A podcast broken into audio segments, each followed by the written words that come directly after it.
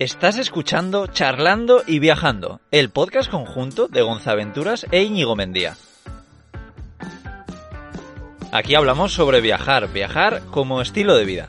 Tú imagínate dos amigos charlando y compartiendo diferentes ideas sobre el mundo de los viajes. Trataremos cualquier cosa que se nos pase por la cabeza, compartiendo así experiencias y anécdotas. Pero también queremos que tú participes diciéndonos qué temas quieres que toquemos. En el episodio de hoy vamos a hablar un poquito sobre ecologismo, contaminar cuando viajas y ver si es compatible ser ecologista con viajar. Íñigo, ¿qué tal estás? Muy buenas, Gonzalo. Muy bien. La verdad es que a gusto. Un poquito de calor ahora mismo, pero, pero con ganas de, de hablar de esto que me parece un tema muy, muy interesante que además está de moda, ¿no? Parece. Sí, bueno, todo está de moda, viajar está de moda, el ecologismo está de moda, las furgonetas están de moda. Pero sí, sí, es un tema que, últimamente se oye mucho. Bueno, un poquito por lo que quería hablar yo de esto es porque en mis vídeos de YouTube hay como dos tipos de comentarios eh, muy diferentes, ¿no? Hay gente que ve como que soy el demonio por usar bolsas de plástico y luego están los que se piensan que soy imbécil por usar jabones biodegradables y estar contaminando cuando, cuando estoy viajando en moto que echa CO2, por ejemplo, ¿no?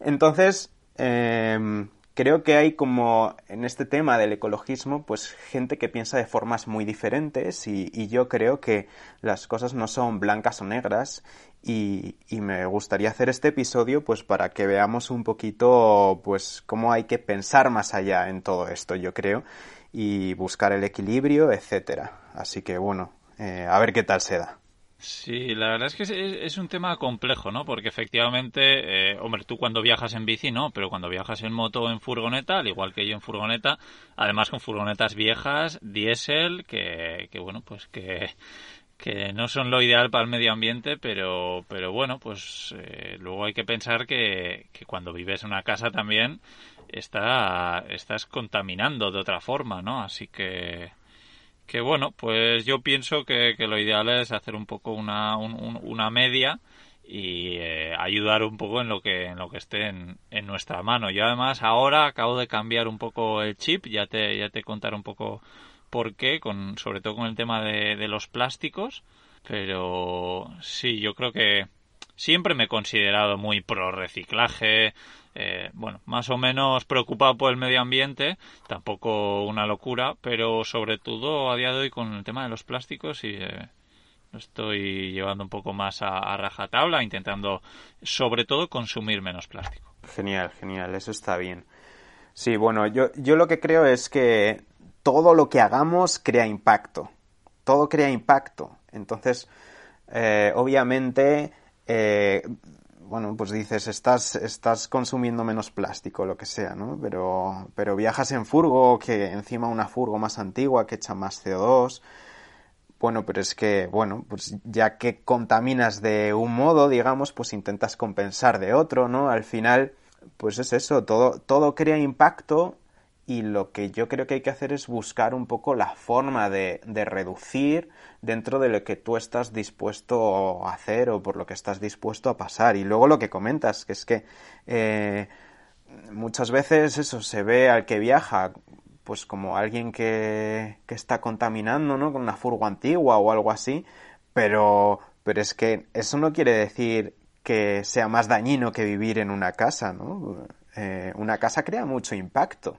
Una casa se construye en un sitio que era naturaleza y los materiales se sacan de algún sitio y si es una casa grande más gastas en calentarla o enfriarla, etcétera, ¿no? Entonces, bueno, yo creo que es eso, buscar un poco el equilibrio y, y cada uno particularmente buscar la forma de, de reducir como pueda. Sí, y luego mismamente cuando bueno, cuando estés en una furgoneta y tienes un poti, por ejemplo, no, pero en mi caso, que no tengo baño, o tu caso, por ejemplo, pues cuando vivimos en una casa, tú estás, cada vez que haces pis o vas al baño, vamos, pues tiras de la cadena, estás consumiendo agua y bueno, pues que, que, se consumen también, pues bienes que, que, lo ideal sería no, no hacerlo, ¿no? Y bueno, pues nosotros en ese caso no, no lo hacemos. Y luego, vuelta a lo de el consumo de, de, de diésel que puede tener o de gasolina tu moto, pues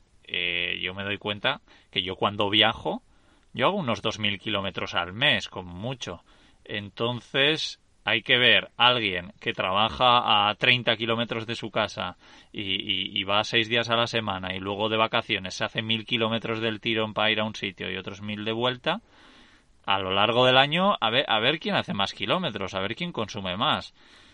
Eh, y, luego también pues el tema de los vehículos eléctricos que yo pues hasta ahora siempre he sido bastante que, que, me, ha gustado mucho la idea pero luego te pones a, investigar de todas esas baterías de el impacto ecológico que tienen y los años de, duración, ¿no? Entonces, ¿qué es mejor? ¿Que yo siga viajando en mi furgoneta que tiene 25 años y siga consumiendo o que tire esta furgoneta y me compre una furgoneta eléctrica nueva con todo el impacto ecológico que conlleva el, baterías nuevas y, un, y crear un vehículo nuevo, porque al final cuando más contamina un vehículo dicen que es en el proceso de hacer ese vehículo, en el proceso de producción. Así que no sé hasta qué punto que sería mejor. Sí, y, luego en el tema de coches eléctricos es que ahí no queda solo la cosa. Es que la energía eléctrica de un para, para un coche eléctrico se saca de algún sitio. Y bueno, depende de dónde se saque, ese coche puede ser más ecológico o no. Mm, llévate, por ejemplo, un coche eléctrico a Cuba, donde todas las energías que hay son fósiles. E, entonces, realmente esa energía con la que mueves el coche sigue siendo de combustibles fósiles. Sin embargo, bueno, si cargas ese coche con energía solar, por ejemplo, pues a lo mejor sí que es más, más ecológico, ¿no? Yo creo que los coches, lo bueno de los coches eléctricos es que permiten que las ciudades sí que tengan menos contaminación porque, o sea, la contaminación está deslocalizada, digamos, porque em, esa energía que, o sí, esa energía que se, se saca para alimentarle, no, o sea, esa contaminación no se echa en la ciudad, digamos, se echa en la central que esté generando esa energía o lo que sea. Pero no quiere decir que no contamine, simplemente que no lo ves, pero sí que contamina. Entonces hay que, hay que pensar más allá. Pero hasta el punto de que, eh, por ejemplo, em, hay un estudio de Harvard que dice que incluso una bici, una persona en una bici, puede contaminar más que una persona en un coche. ¿Por qué? Pues porque si tú, por ejemplo, coges a, alguien que tenga una dieta eh, vegana y le metes en un coche, pues puede crear menos impacto ecológico que una persona que monta en bici y tiene una dieta muy carnívora. Supongo que, eh, bueno, el estudio este, bueno, es un estudio de Harvard, se supone. Eh, habrá tablas hechas, me imagino, en que dependerá todo un poco de cuántos kilómetros haga esa persona con ese vehículo, qué vehículo sea, ¿no? Dependerá de muchas cosas, pero... Hombre, por lo general yo creo que contaminará más una persona en un coche, pero lo que quiero mostrar con esto es eso de que hay que pensar más allá, no quedarse solo en lo que ves o no ves. Que al final es cualquier cosa que hagamos genera impacto y, hay que tenerlo en cuenta para ser, ser conscientes primero de lo que hacemos, para no pensar, bueno, pues es que si yo ya hago esto, no contamino. O, o al contrario, si... No sé, es, es que es, un tema muy complejo, muy complejo. Sí, no, y efectivamente hay muchas cosas las que las que hacemos en el día a día, que no es solo el vehículo que estamos utilizando, ¿no? Pues es eso, es, es la comida que estamos comprando, eh, el, consumo pues de plástico, lo que hablábamos antes, o bueno, pues muchas cosas, ¿no? Mira, voy a, voy a compartir una cosa que se me está pasando por la cabeza eh, empezar a hacer. Yo aquí en la furgoneta eh, tengo, bueno, suelo, suelo reciclar, pero va un poco como por, por épocas, porque por Europa hay muchas veces que me cuesta encontrar contenedores de reciclaje abiertos. Muchas veces me tengo que colar en una comunidad de, de, vecinos que, que está cerrado, me tengo que colar ahí para poder reciclar. Entonces hay veces que, que no lo hago, pero bueno, lo que voy, que cuando cuando que normalmente en el día a día yo en mi basura pues suelo mezclar la, el, orgánico de digamos el rechazo el resto lo que no se puede reciclar no entonces quiero empezar a separar el orgánico y estoy pensando en, en un tupper grande que tengo ir echando ahí eh, los restos de comida sobre todo que es yo diría que es la gran mayoría de mi comida pues el eh, yo qué sé las eh, los huesos de, la fruta o las pieles de la verdura o lo que sea, ir guardándolo en un tupper y luego, pues cuando pueda, pues con una pala enterrar eso en, la tierra, donde además, pues muchas veces hago mis necesidades. Ese, es mi plan. ¿Te parece una locura? Mm, me parece interesante. Eh, un, poco locura, sí, pero, pero me parece un buen planteamiento, sí. La verdad que, sí. está bien. Tengo que echar mucho menos, eh, tengo que buscar basuras menos a menudo y además que lo que huele normalmente es eso y lo que más consumo. Entonces es como que para, casi me olvidaría de tener que tirar la basura. Sobre todo yo que, que, intento no consumir muchos plásticos y demás. Está, la compra. está bien, sí, está bien. Eh, eh, respecto al tema de reciclar que comentabas, me venía una cosa a la mente y es que otra de las cosas que creo que hay que tener en cuenta es que, bueno, se habla mucho del reciclaje, ¿no? E incluso se hacen campañas por la tele, etcétera. Y bueno, entre otras cosas es porque detrás del reciclaje hay una empresa que se dedica a reciclar que se ve beneficiada por el reciclaje. Entonces, reciclar está muy bien, pero lo que está mejor todavía es reducir. Entonces, creo que lo que hay que centrarse es en eso. Sí, sí. Eh, sí, la empresa que dices es Ecoembes y hay un... Joder, estaba pensando cómo es el, nombre del mini documental que, que, hay por ahí por YouTube. Es no sé qué amarillo. No, no te suena, ¿no? No. Eh, bueno, pero si buscáis Ecoembes amarillo o algo así en, en, YouTube, seguro que sale. Y es muy interesante como, bueno, la de, la de mierda que hay ahí detrás que, que, que, no vemos, ¿no? O sea, que Nada, que me meto aquí para corregir esto porque el capítulo no, es no sé qué amarillo, sino es escarabajo verde. Y está en la web de Televisión Española, por si queréis echarle un vistazo. Pero eh, lo que decía yo antes de los plásticos es que me he dado cuenta que muchísimo mejor que reciclar, pues es no, no consumir, ¿no? Claro. Y también, yo cuando estoy en el monte, pues, o en cualquier sitio, pues me encuentro algo de basura y muchas veces, pues me lo llevo conmigo, ¿no? Sobre todo cuando es plástico. Y, y muchas veces dices, Joder, pero, o, la gente dice, ¿por qué voy a andar recogiendo la mierda de otros? Y llegué a la conclusión hace muy poco, hace unas semanas, digo, mira, eh, estaba yo haciendo como tacos mexicanos, que, que, lo que hacía era con una bolsa de plástico, los aplastaba eh, uno contra el otro, ¿no? Y de repente me di cuenta que no tenía esa, e, e, ese, ese, plástico que había estado utilizando para hacer, yo qué sé, los tres primeros tacos. Y digo, mierda, como tenía las puertas abiertas, se me ha volado fuera y esta vez de tú a saber dónde. Y digo, claro, yo, que considero que nunca tiro basura al suelo, si de vez en cuando se me puede caer del bolsillo o como en este caso se me vuela de dentro de la furgoneta y, y ese plástico además, pues puede que esté 500 años ahí, joder, pues dices, hostia, pues, pues que yo recoja de vez en cuando, pues, pues debería ser lo mínimo que puedo hacer, ¿no? Claro, sí, no está bien ese planteamiento, sí. Yo sí, muchas veces también cuando estoy por ahí por el campo y me encuentro algo de basura también lo, lo recojo. Pero si volvemos a lo mismo, que si todos hacemos por reducir un poco el consumo en general que hacemos, pues hay menos cosas que pueden contaminar. Eso es. Yo la verdad que sí que peco mucho de, usar plásticos eh, en, cuanto a la, en cuanto a la comida, sobre todo viajando en bici y en moto, porque es que, uff, me cuesta mucho, claro, en bici y en moto no tengo nevera, no tengo un sitio en el que almacenar bien los alimentos, entonces tiro mucho de, de alimentos envasados y cosas similares. Supongo que se podría hacer mejor, habrá quien viaje en bici, en moto, etcétera, sin nevera y sea muy eco, y haga poco uso de plásticos, pero a mí la verdad es que me cuesta. En furgo sí que me resulta más fácil, y cuando estoy temporadas en alguna casa también me resulta mucho más fácil. Ahí sí que me resulta bastante fácil. Pero en mi día en moto peco mucho de eso, sí. Sí. No, entiendo perfectamente y además es que hay que reconocerlo, o sea, es muy cómodo comprar todo en envases de un solo uso, de, o sea, es que por, por cómodo es que es, comodísimo, ¿no? Pero, pero bueno, pues sí, muchas veces si lo podemos hacer, como es mi caso en la furgoneta o cuando vives en una casa, pues oye, pues te, te vas acostumbrando a, oye, pues que me encuentro cosas que están envueltas en plástico en el supermercado donde hago la compra, oye, pues ese día no compro eso y el día siguiente ya me encontraré pues unos plátanos que no están envueltos en plástico y un, poco un poco así. También lo que me he dado cuenta de que es muy triste, algo que me encuentro mucho por ahí son los envoltorios de un caramelo.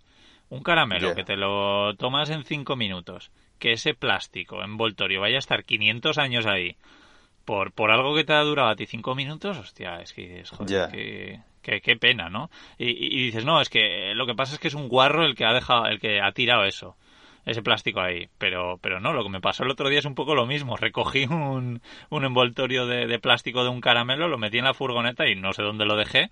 Y luego, al rato, me lo encontré fuera otra vez. En, en, el suelo. Y es porque se me había caído a mí. Joder. se había volado. tienes, que, cerrar, tienes que cerrar más las ventanas. O haberlo tirado a la basura en vez de dejarlo ahí. Sí, también, también. Y bueno, luego, eh, en cuanto al vehículo, bueno, si hablamos de formas de viajar, creo que esto en realidad es bastante obvio, pero lo más eco es la bici. O sea, si, si realmente quieres ser eco, viaja por el mundo en bici, sé nómada en bici y así generarás muy poco impacto. No tendrás eh, un vehículo que eche CO2, no tendrás un vehículo que haya costado mucho eh, construirlo, digamos, eh, no generarás apenas impacto, no generarás apenas desgaste de ruedas, etcétera. Sí que se genera, pero obviamente la rueda de una moto, un coche es mucho mayor. Luego las motos sería el siguiente paso, ¿no? Luego ya supongo que sería el coche, luego la furgo y luego ya los aviones y barcos son como el mal malísimo. Por eso yo, si doy la vuelta al mundo, quiero hacerla sin coger aviones. Ya no, eso me, me, gustó mucho cuando lo dijiste en ese capítulo, la verdad es que sí. Y, luego lo que no has dicho de la bici, que aparte de ser ecológico, es lo más barato, claro. Porque mi mayor gasto en viviendo en la furgoneta es el consumo de gasolina, más que la comida. Claro, sí, sí. Yo, vamos, la, la, la gente que viaja por el mundo en bici, o que hace, que, tiende a eso, a viajar mucho en bici, no sé, Vique Canine, el Biciclown, etcétera, son mis héroes, o sea, yo les admiro un montón. A mí me gusta mucho viajar en bici, he viajado por, por muchos sitios y eso, pero no podría viajar solo en bici o viajar siempre en bici. Me, me parece admirable. Es, es duro, pero, pero luego tiene ese componente social, ecológico también que me parece magnífico. Aprovecho para decir que el otro día entrevisté a Pablo de Vique Canine, que está la entrevista en Cómo otra viajar, y, que es un tío que, me encanta. Me, me, encanta Pablo, la verdad es que su filosofía de vida es, es la leche, sí, sí. Y, y bueno, pues efectivamente tiene que ser curioso vivir viajando en bici siempre, ¿no? Aunque, por supuesto, pues hagan sus paradas y pasen un tiempo en algún sitio, pero sí, yo tengo enfrentamientos encontrados. También le, dije a Pablo, como te lo dije a ti en su día, que me convencieseis un poco para dejar la furgoneta a un lado y, viajar un poco más, en bici. Pues ya sabes, uno de los pros de las bicis, ser más ecológico. Así que igual te toca probar pronto. Sí. Y Gonzalo, ¿quieres que hablemos un poco de algo controvertido, que es el tema de cómo nos duchamos nosotros? Creo que tú, al igual que yo, pues nos duchamos normalmente fuera, ¿no? Eh, sí. A ver, ¿qué, me quieres contar de esto? Bueno, pues eh, como bien has dicho, es un tema controvertido, ¿no? Por un lado, en cuanto a esto, está, si lo haces en España, está, aparte del tema ecológico, el tema legal en el momento en el que te duchas fuera, ya se supone que estás acampado y eso es ilegal. Y, y yo tengo que reconocer que lo he hecho. Eh, ¡A por él! sí, creo que a mí me da un poco de rabia porque en realidad creo que eh, mucha gente en YouTube o donde sea no cuenta estas realidades y yo suelo ser sincero y se me critica y, y, hay mucha gente que no recibe críticas y hace las mismas cosas, pero claro, como no lo cuenta, pues no recibe esas críticas. En realidad yo me lo he buscado. Pero sí, eh, bueno, hay formas, ¿no? Si te duchas en, en la calle, aunque sea ilegal, pues puedes poner una piscinita para recoger el agua o, o, cualquier recipiente, un barreño o algo similar, y luego ese agua puedes llevártelo y echarlo en, en un sitio apropiado, ¿no? No sé si tú lo haces así. Yo tengo que confesar una cosa más y es que mmm, suelo ducharme sin recoger el agua luego. Eh, ahora después explico cómo lo hago y lo que pienso al respecto, pero cuéntame si quieres primero tú cómo te apañas.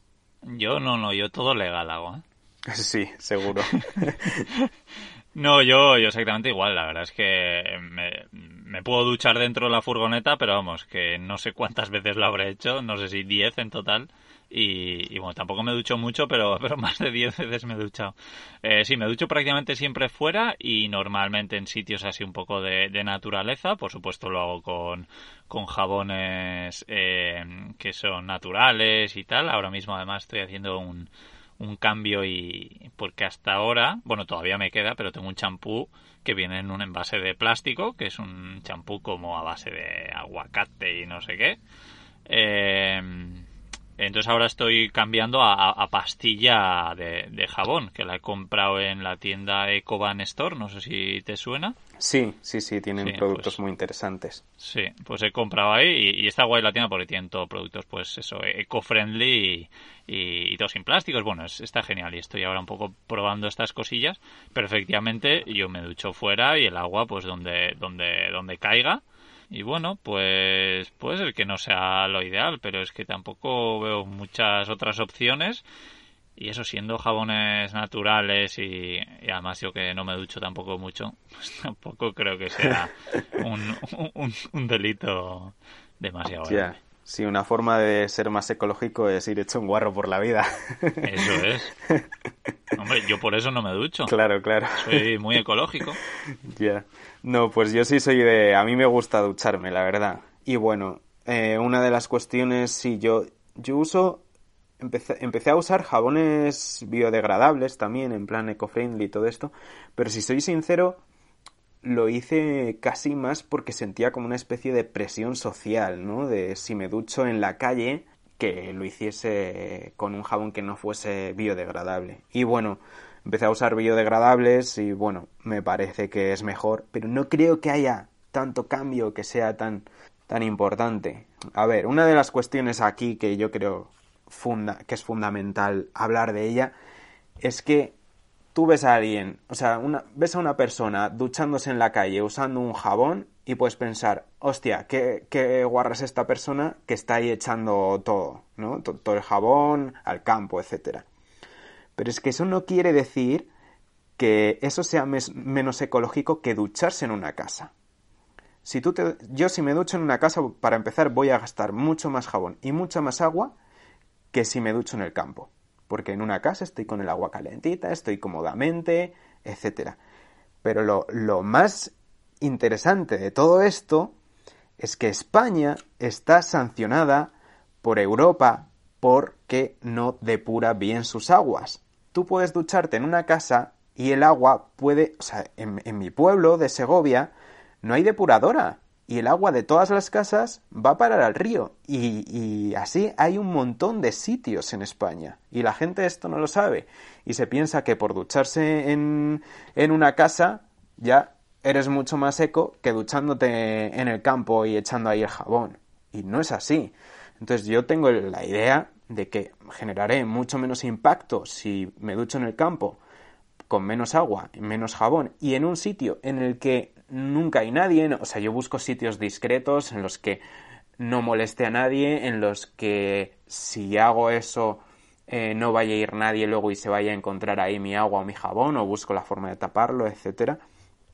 Entonces, eh, si echo un poquito de jabón en un sitio, creo que va a haber menos impacto que si hay cientos de casas vertiendo sus residuos al mismo sitio, ¿no? Esto es como si, como pegar una bofetada a alguien, ¿no? Eh, es como si tú vas pegando bofetadas a distintas personas o como si distintas personas pegan todas una bofetada a la misma persona. Creo que el segundo caso será más doloroso.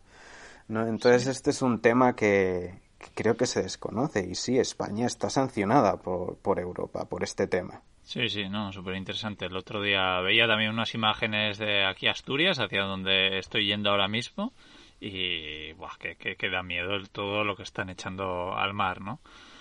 Así que, que eso, muchas veces se preocupan de que las furgonetas molestamos o que no puedes poner una tienda de campaña no sé dónde cuando los ayuntamientos están haciendo cosas claro. que son 20.000 millones de veces peores que, que lo que podemos hacer nosotros. Claro, claro. Y luego eso, que yo si voy a hacer algo así, busco un sitio discreto en el que no moleste a nadie. Luego, una de las cuestiones también de todo esto de recoger el agua, que sí que leí me pareció más interesante que el tema eco en sí, es que quizá puede ir un animal luego y chupar ese, ese jabón o, esa suciedad que has dejado ahí, ¿no? Entonces, si hay jabón, quizá al animal no le venga bien. Y eso es lo que a mí sí que me hizo cambiar un poco el planteamiento y preocuparme más por ello, ¿no? Eh, yo qué sé, si alguien va con un perrete y, chupa el jabón o yo qué sé. Entonces ahí creo que sí que hay que tener más cuidado. Y bueno, yo sí quiero cambiar a una furgo eh, de techo alto, entre otras cosas, para tener ducha interior y olvidarme de estos rollos, para mí, rollos de ducharme fuera y todo eso. Pero bueno, creo que es un mundo y que que se contamina más de otros modos. Creo que la mejor forma de buscar ser más ecológico es en general reducir el consumo y el estilo de vida en general de la sociedad, vivir más sencillos, más simples eh, y eso, al final reducir. Sí, sí, sí, pero de todas formas lo que has dicho de eso, que un perro pueda acabar bebiendo de ese agua, joder, no sé en tu caso, pero yo la gran mayoría de veces cuando me ducho, ese agua lo chupa la tierra, la, la, la naturaleza rapidísimo. Entonces sí que puede haber eso, pequeños insectos y tal que, que, les esté jodiendo ahí su ecosistema, pero vamos, que, que, no estoy dejando charcos donde un perro puede, puede haber agua, pero vamos, que, que, que, que, está fatal igual, ¿eh? o sea, como fatal, pues que, es lo que es. Y, y, luego también decir que igual parece que yo estoy aquí quedando de eco guay, eco friendly y tal, pero bueno, una cosa que hago que es bastante terrible eh, claro, estoy aquí también para confesarme, es utilizar, ya hablamos en otro podcast, pero yo utilizo una cocina de, cartuchos, donde esos cartuchos cada dos o tres días, pues lo tengo que tirar a la basura y, el reciclaje de esos cartuchos, aunque tiene el envase, el, el sello de Coembes, pues no sé por qué me da que, que, eso de igual está hecho con productos reciclados, pero no creo que luego se pueda reciclar. Eh, así que eso creo que es algo que, tengo que cambiar y poner una cocina de, gas donde tú puedes rellenar de gas, no, no que sea de usar y tirar, ¿no? Eso es bastante desastre. Claro, claro, sí, sí. E, es que es un mundo, o sea, al final es, son un montón de cosas que se ponen en balanza y bueno, pues no sé, quizá tú contaminas más así, pero luego contaminas menos pues haciendo pocos kilómetros, como decías. Creo que cada persona tiene que o sea, creo que primero hay que ser conscientes de lo que hay. Y, y luego cada persona, siendo consciente de lo que hay, pues decir, pues yo voy a tomar estas acciones o, o bueno, no las voy a tomar, pero sé lo que hay y lo asumo, ¿no? Tampoco creo que haya que negar las cosas, ¿no? Es como lo que tú acabas de decir.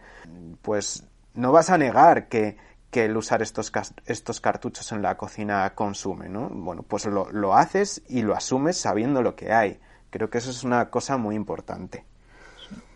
Y, y, en esto de, de saber un poco lo que hay, pues a mí me hacía mucha gracia la situación de una persona que, que era vegetariana, ¿no? Eh, y bueno, pues por los animales, por, etcétera, ¿no? Pero luego eh, el aceite de las latas de atún lo echaba al agua.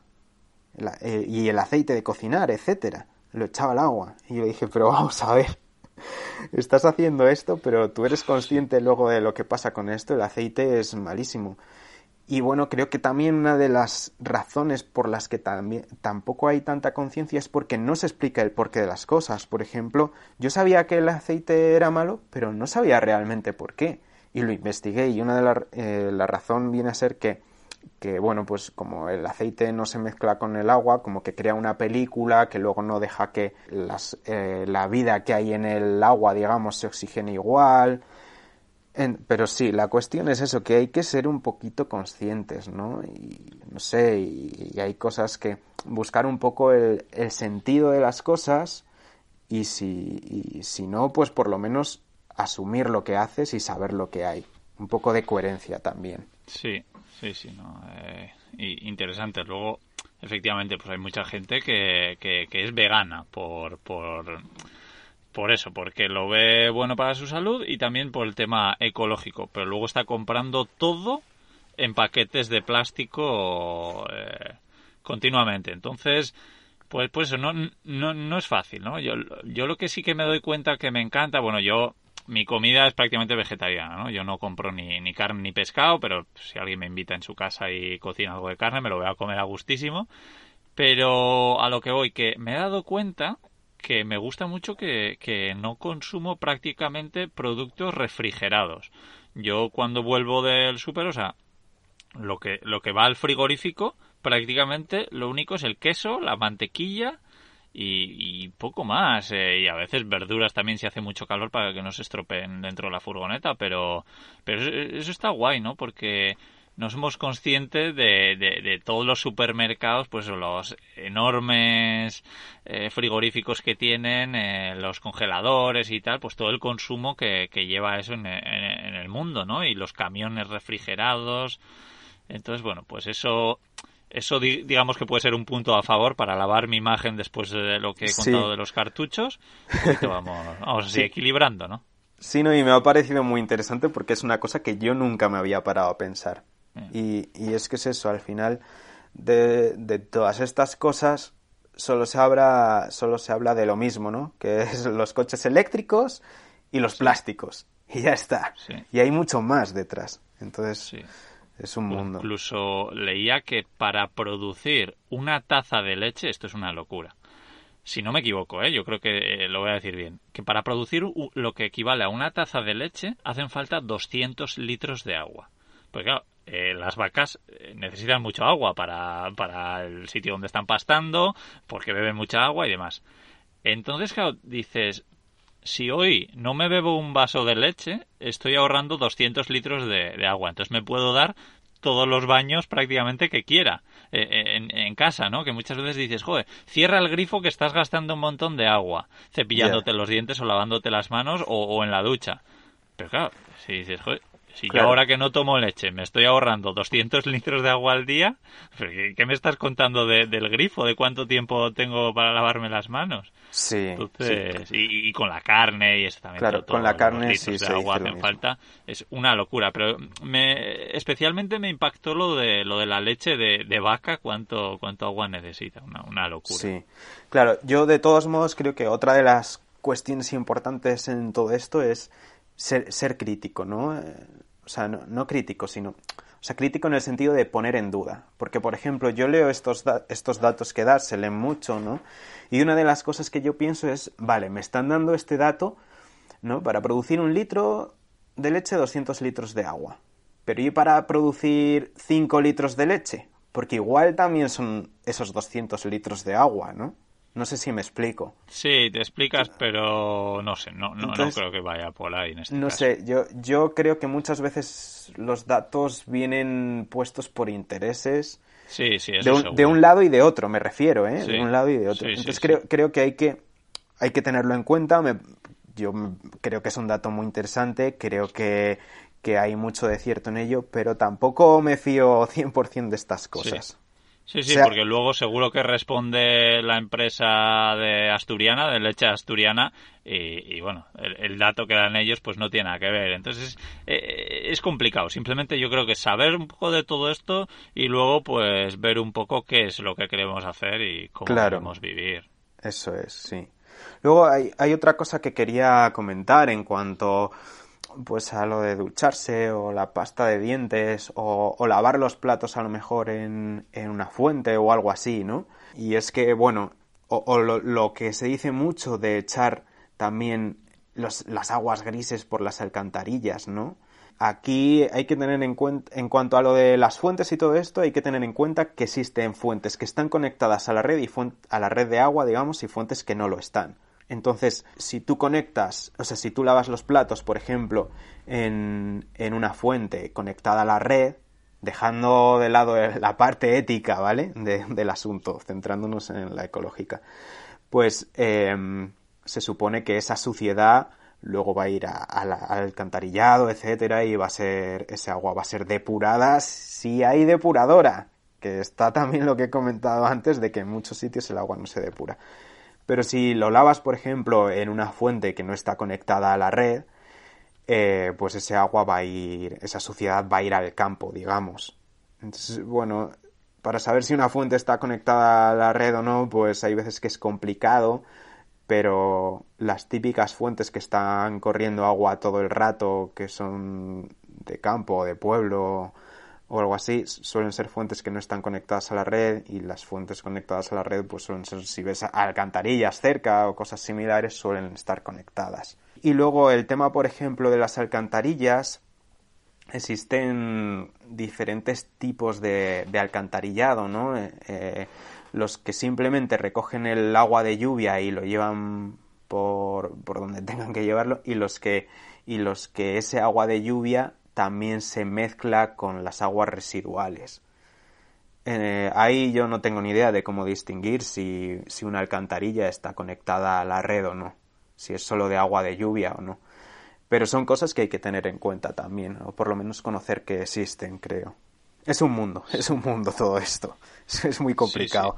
Sí, eh, mira, quiero aprovechar para hablar de Irene, de Concienzuda. Tiene un podcast y tiene una cuenta de Instagram que, bueno, yo he aprendido mucho con gracias a ella y, además pues compró mi libro, ¿no? De cómo vivir y viajar en furgoneta. Entonces pues me...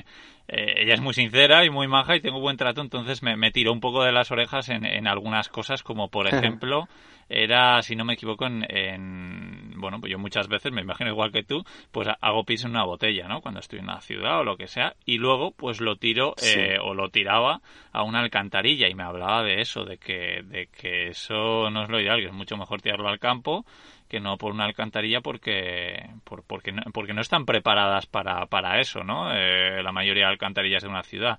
Igual que las aguas grises, las aguas de lavar los platos y tal, pues que no es lo ideal. Entonces yo eso lo, lo mencionaba en, en, el libro y bueno, ahora quiero, quiero modificar esa parte gracias a, a Irene.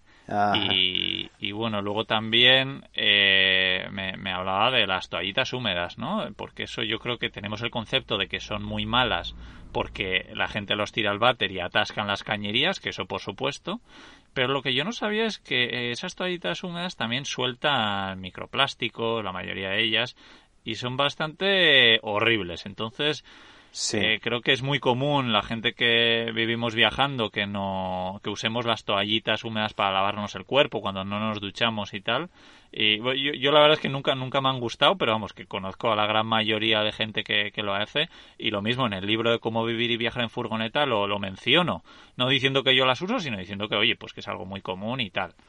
Pero efectivamente pues deben de ser bastante horribles y luego que te puedes hacer tú tus propias toallitas húmedas eh, de, forma no, no, muy, no muy complicado. Y los estropajos lo mismo. La mayoría de estropajos sueltan, pues eso, micropartículas de plástico que, que, son bastante chungas, así que, que utilizar eh, pues cosas de lufa y tal, bien, muy bien. Que yo, por ejemplo, pues lo que acabo de comprar en, en la tienda que hablábamos antes de Coban Store. Sí, sí, sí. La ropa deportiva también echa muchas micropartículas, etcétera. De las toallitas dicen que las que son menos dañinas, digamos, son las que puedes estirar y como que se rompen, porque tienen menos, menos partículas de plástico o algo así. Me suena eso, ¿eh? No, no estoy seguro, pero me suena algo así. Y sí, en cuanto a lo de las alcantarillas, yo sí que es cierto que no nunca he tirado nada por alcantarilla, creo, y prefiero antes tirar lo que sea al campo creo que eso va a llevar un proceso más natural de, de filtrado, por así decirlo, que eso, que las alcantarillas que, como decías, no están tan preparadas para eso. Sí, sí, sí. Y bueno, que creo que ninguno de los dos somos expertos en todo esto, entonces que no nos hagáis mucho caso y, seguir eso a, Irene de Concienzuda, que sabe un montón, y preguntarle y, todo porque porque sí, mira, por ejemplo, hizo una charla con Bea de Verde por Dentro hace poco también en su, en su podcast, que está muy guay, y hablan un poco de, de, todo este mundo del ecologismo. Y estaba yo hablando con ella para grabar un, un capítulo en el podcast de Viajando Simple, un poco comparando eh, el cuánto contamina vivir viajando en una furgoneta, porque ya ella vive en una furgoneta camper también antigua, en comparación con un estilo de vida como el que podíamos llevar antes. Entonces, ese capítulo creo que, lo haremos más adelante, hablando un poco de, todo lo que hemos hablado también. Y me imagino que nos corregirá alguna de las cosas que, que, decimos en este podcast, así que estar atentos. Bueno, sí, muy interesante ese capítulo que dices que vais a sacar, lo escucharé. Y efectivamente, nosotros no, somos nada expertos en este tema. Creo que para lo que sirve este podcast que hemos hecho, yo creo que es para abrir un poco la mente, ¿no? Y pensar más allá y que, pues eso, que no es todo blanco-negro y que hay muchas cosas que mirar y que todo este asunto es muy complejo. Sí, sí, no, y, y, luego a mí me encanta que estoy seguro de que la gente nos va a poner cosas en comentarios, gente que sabe más que nosotros. Sí. Y, que también vamos a aprender, que a mí eso me, encanta, aprender de toda la gente que escucha todo lo que cuento yo en los podcasts. Sí, sí, sí. Luego hay otra cosa en cuanto a la, producción de CO2 con nuestros vehículos y todo eso, ¿no? Yo hubo un momento en el que pensé, oye, ¿y si, y si compenso ese CO2 que he dejado con la moto o con la furgo en cada viaje, ¿no? La idea me vino un poco por Alicia Sornosa, no sé si sabes quién es. No. Eh, bueno, es la, la, primera mujer española en dar la vuelta al mundo en moto, en solitario o algo así. Bueno, es una motera muy conocida en, en el mundillo de los viajes. Y, y, tuvo un viaje que lo llamó Asia Emisiones Cero y una de las cosas que hacía era compensar esa huella que había dejado con su moto, pues plantando árboles. y sí, está genial. Y bueno, yo hice un poco el cálculo eh, ¿Cuántos kilómetros tiene tu furgoneta? Eh, 255.000. Bueno, pues si ponemos que el CO2 que echa son unos 150 gramos kilómetro, ¿no? Es como se mide, ¿no? Sí, creo que sí. Eh, probablemente sean más en una furgoneta como las nuestras. Pues 250.000 kilómetros son unas 37,5 toneladas de CO2. 37 toneladas, es una burrada. A mí, a mí me lo parece, por lo menos. Es una burrada. Pero luego yo, yo, bueno, dije, vale, pues a ver cómo compenso todo esto. Y empecé a investigar. Y, por ejemplo, el pino carrasco, al parecer, es el que mejor compensa el CO2. Y un pino carrasco maduro, pues puede absorber al año unas 50 toneladas. Es otra burrada también. O sea, que un árbol hace muchísimo. A ver, el pino carrasco es el que, al parecer, el, top, sí. El top, y hablamos de un vino maduro. Y luego otra de las cuestiones es que investigué un poquito más y esto al parecer no es tan sencillo. No es que un árbol no, se, no es que se compense el CO2 que emites con tu vehículo, no es exactamente así. O sea, es mejor que no hacer nada, ¿no? Pero no es exactamente así. Pero sí, o sea, al final joder, a mí lo que me hizo darme cuenta esto y calcular esto un poco es darme cuenta de la importancia de, de, los árboles, la vegetación, ¿no? Y al final, pues lo que comentábamos antes, tú y yo no tenemos casa. Y, y para construir una casa hay que cargarse ahí un montón de plantas. Así que, bueno, es un mundo, todo esto es un mundo. Sí. nada, interesante. Y bueno, también para, para terminar un poco, que ya no, eh, no, no tengo mucho más que contar, pero sí quiero decir que, bueno, tú Gonzalo ya sabes que yo cada mes suelo probar algo nuevo y, lo que voy a probar eh, en agosto, a ver cómo se me da, es a, vivir sin utilizar plásticos durante 30 días. Eh, ah, quiero probarlo porque, bueno, Eider, que tiene la cuenta en Instagram de 30 días sin plásticos, empezó así y lleva ya mucho, mucho tiempo y bueno, es un poco la que, la que me ha motivado a hacerlo y bueno, ya sabes que me encanta probar cosas nuevas durante 30 días, entonces lo, lo voy a probar a ver qué tal, qué tal lo llevo.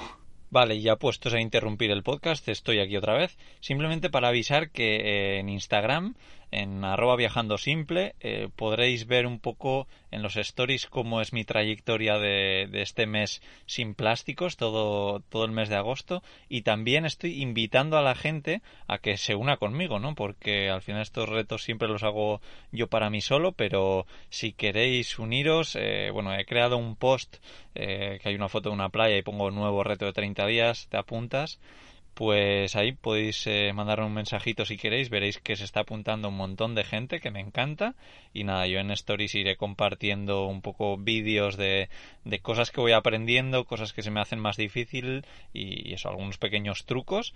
Eh, usaré el hashtag 30 días sin plástico. Así que nada, si queréis uniros, eh, me, me encantaría. Así que entre todos podemos ir aprendiendo los unos de los otros. Nada más. Genial, genial. Muy interesante, sí. sí, Yo, muchos de los retos estos de 30 días que haces, en algún momento los pondré en práctica también. Sí, sí. Ahí hablaremos en algún capítulo de esto. Y bueno, Gonzalo, ¿quieres compartir algo más? No, ya está. Simplemente eso. Yo creo que la cuestión de este asunto es que todo genera impacto y, y bueno, creo que la cuestión no es ni convertirte en un ermitaño, ¿no? Que viva en el monte y, y se tape con, hojas de los árboles, ni ir por ahí por la vida eh, gastando cosas que no usas, consumiendo, teniendo el, coche que más impacto cree, que luego encima a lo mejor lo tienes aparcado en, en el garaje y solo lo sacas para para hacer ahí, para pegar acelerones eh, ni un extremo ni el otro. Creo que hay que ser un poco conscientes de que en general todo genera impacto, ¿no? Bueno, lo que comentaba antes, cuando recibía críticas por YouTube, por este tipo de cosas, yo pensaba, claro, y el, el móvil o el ordenador desde el que me estás dejando el comentario diciendo que, que una bolsa de plástico contamina ese móvil, ese ordenador, no genera ningún impacto. El coltán, por ejemplo, que es el material que se usa por el que hay guerras, no genera ningún impacto en el mundo. Entonces hay que pensar y buscar la forma de, intentar ser un poquito más, más conscientes de todo y cada uno reducir en lo que pueda. Y, y, y, si no puedes, pues ser con, no negarlo. O sea, yo sé que yo sé de gente que, que, le gusta viajar y ha empezado a viajar menos, por ejemplo, por, por no contaminar tanto. Yo lo admiro, pero no soy capaz. Lo que no voy a hacer es negar que viajar contamina. Pero, por ejemplo, quizá contamino menos que viviendo en una casa. Eso es todo por mi parte. La verdad que tenía ganas de, de, esto. He hablado de muchas cosas como que quería quitarme de encima y me quedaba a gusto. Sí, yo también siento que me, me, me he desahogado un poquito y, bueno, pues eh, lo que hemos dicho, que no somos ningunos expertos, que no nos hagáis caso a nosotros, que busquéis información Y, y nada, y y eso, pues oye, pues nada más que eh, os dejaremos en la descripción del programa, por supuesto, pues un enlace a los cursos de, de, Gonzalo y a su Patreon, donde habla de sus cosas más personales en unos podcasts muy muy chulos y también podéis eh, ver los vídeos que él hace antes de que salgan a YouTube, que es genial. Y, y, nada, también un enlace a mi libro, Cómo vivir y viajar en furgoneta, y a mis podcasts y, y demás. Así que nada, que nos despedimos este jueves para escucharnos el siguiente en el podcast de, de Charlando y Viajando. Chao. Hasta luego.